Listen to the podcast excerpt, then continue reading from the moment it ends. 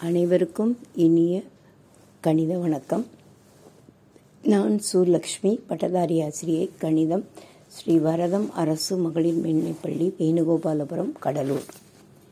நாம் இன்றைக்கு ஏழாம் வகுப்பு கணிதத்தில் அன்றாட வாழ்க்கையில் சதவீதம் அந்த பகுதியை பார்க்க இருக்கிறோம். அதில் முதல்ல சதவீதத்தினுடைய மதிப்பு எவ்வாறு காணலாம்? ஒரு வகுப்பில் ஐம்பது மாணவர்கள் உள்ளனர்.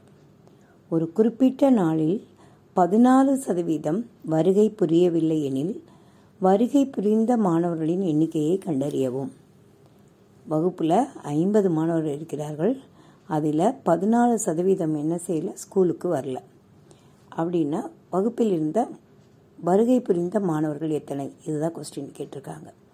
அப்போது பது ஐம்பதில் பதினாலு சதவீதம் வரல இல்லையா? ஐம்பது இன்ட்டு பதினாலு சதவீதம். பதினாலு சதவீதம்னா எப்படி எழுதலாம்? பதினாலு பை நூறு. ஐம்பது இன்ட்டு பதினாலு பை நூறு. ஐம்பதையும் பதினாலையும் பெருக்கலாம். பெருக்கினா எழுநூறு கிடைக்கும். ஏழு ஜீரோ ஜீரோ. அதை நூறால் வகுக்கும்போது நம்மளுக்கு என்ன கிடைக்கும்? ஏழு கிடைக்கும். அப்போது வருகை புரிந்த மாணவர்கள் ஐம்பதில் ஏழை கழிச்சா நாற்பத்தி மூணு. அதாவது ஐம்பது மாணவர்கள் இருக்காங்க. ஒரு குறிப்பிட்ட நாளில் பதினாலு சதவீதம் வருகை புரியவில்லைன்னு கொடுத்துருக்குறாங்க. வருகை புரியவில்லைன்னா பதினாலு இன்ட்டு ஐம்பது பை நூறு. அப்போ ஏழு மாணவர்கள் வருவாங்க. இப்போ வருகை புரிந்த மாணவர்கள் மொத்த மாணவர்கள் ஐம்பது அதில் வருகை புரியாத மாணவர்கள் ஏழு மைனஸ் பண்ணால் நாற்பத்தி மூணு மாணவர்கள் வருகை புரிந்துள்ளனர். அடுத்தது வீதங்களை எவ்வாறு சதவீதமாக மாற்றுது மாற்றுதல் அதை பற்றி பார்க்க இருக்கிறோம். ஒரு பங்கு உளுந்து மாவுடன் நாலு பங்கு அரிசி கலந்த மாவில் குழலின் தாயார் தோசை தயாரிக்கிறார். எனில் மாவிலிருந்து உள்ள மூலப்பொருட்களை சதவீதமாக மாற்றவும். இப்போ ஒரு பங்கு உளுந்து மாவு நாலு பங்கு அரிசி கலந்த மாவுன்னு கொடுத்து சொல்லியிருக்காங்க. அப்போ அரிசியும் உளுந்தும் எந்த விதத்தில் இருக்குது நாலு இஸ்டு ஒன்று அப்படிங்கிற விதத்தில் இருக்குது நாலு பங்கு அரிசிக்கு ஒரு பங்கு உளுந்து. மொத்தம் எத்தனை விகிதம் வரும்? நாலு ப்ளஸ் ஒன்று அஞ்சு. இல்லையா? இதில் அரிசியின் சதவீதம் கண்டுபிடிக்கணும். அரிசி எத்தனை பங்கு? நாலு பங்கு. இப்போ நாலு பை மொத்த பங்கு ஐந்து. நாலு பை ஐந்து இன்ட்டு நூறு சதவீதமாக மாற்ற சொல்லியிருக்காங்க இல்லையா? நூறால் பெருக்கணும் இப்போ ஐந்தையும் நூறையும் அடிக்கலாம். இருபதஞ்சு நூறு. இப்போ இருபதையும் நாளையும் பெருக்கும்போது எண்பது சதவீதம் அரிசி இருக்குன்னு தெரியுது. உளுந்து எத்தனை சதவீதம் பார்ப்போம். உளுந்து வந்து ஒரு பங்கு இல்லையா? ஒன்று பை ஐந்து இன்ட்டு நூறு. அப்போ இருபது சதவீதம். அரிசியின் சதவீதம் எண்பது உளுந்தின் சதவீதம் இருபது. ஒரு உலோக கலவை இருபத்தாறு சதவீதம் தாமிரம் கொண்டுள்ளது.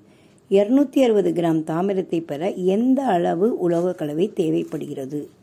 ஒரு உலோக கலவையில் இருபத்தாறு சதவீதம் என்ன இருக்குது தாமிரம் இருக்குது நம்ம மொத்தம் இரநூத்தி அறுபது கிராம் தாமிரம் நம்மளுக்கு வேணும். அப்படின்னா எவ்வளோ அந்த உலோக கலவையினுடைய அளவு என்னன்னு கேட்டிருக்காங்க.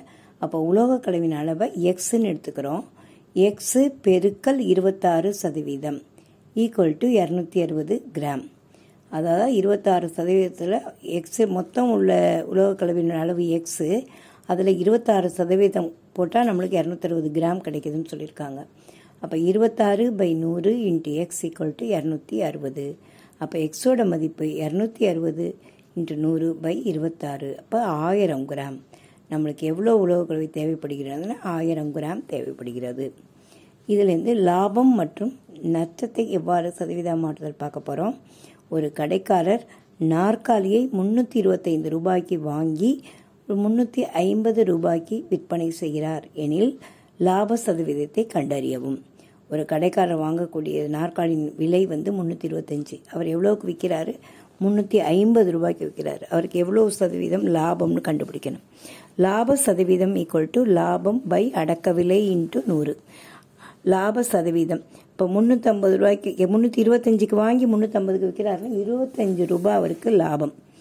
அப்புறம் அடக்க விலைங்கிறது முந்நூற்றி இருபத்தி ஐந்து ரூபாய். வாங்கின விலை தான் அடக்க விலை இன்ட்டு நூறு.